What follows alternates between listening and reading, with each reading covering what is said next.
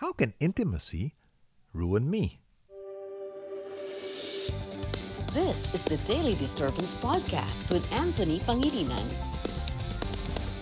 How can intimacy ruin me? When being intimate with others precede in priority being intimate with me.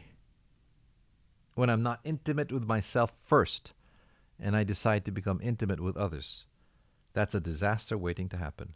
Too many stories.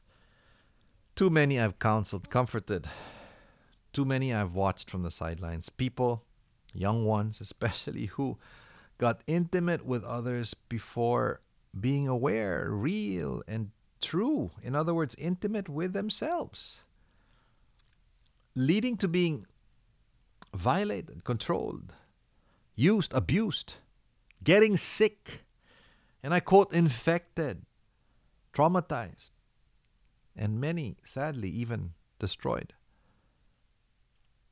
first you got to be before you can do. You've heard this before. First you got to do before you can have.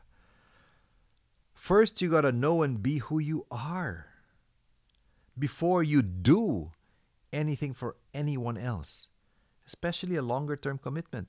And then there will be no regret about what you will eventually have and pass on when the time is over. Unfortunately, we mix it up and almost always instead of starting with being then doing and having we start with having and then we start doing and then there is no connection with who we are. You know in the 90s there was this movie i don't know if some of you heard about it jerry maguire tom cruise and the single most impactful and unfortunately most copied line in that movie can you guess you complete me. Intimacy with others will ruin me if I do not find completeness first in me. I'm reminded of this song How do you lose yourself to someone and never lose your way? What do I think? Most people who lose themselves to others never found themselves in the first place. Because once you truly find yourself and you get intimately acquainted with yourself, strengths, weaknesses, your values, your non negotiables, your purpose, your personal God, you will guard it with all your heart, with all your might, with all your strength. I mean, not only to protect yourself, but to make sure that your value and your contribution to the rest of humanity, even if it's just to your family, will always be preserved. Pag nawala ka na sa sarili mo, pag di mo kilala o hindi mo nakilala ang sarili mo, pag di mo alam o hindi mo na alam ang layunin mo, ano pa ibibigay mo sa mga minamahal mo o sa mundo?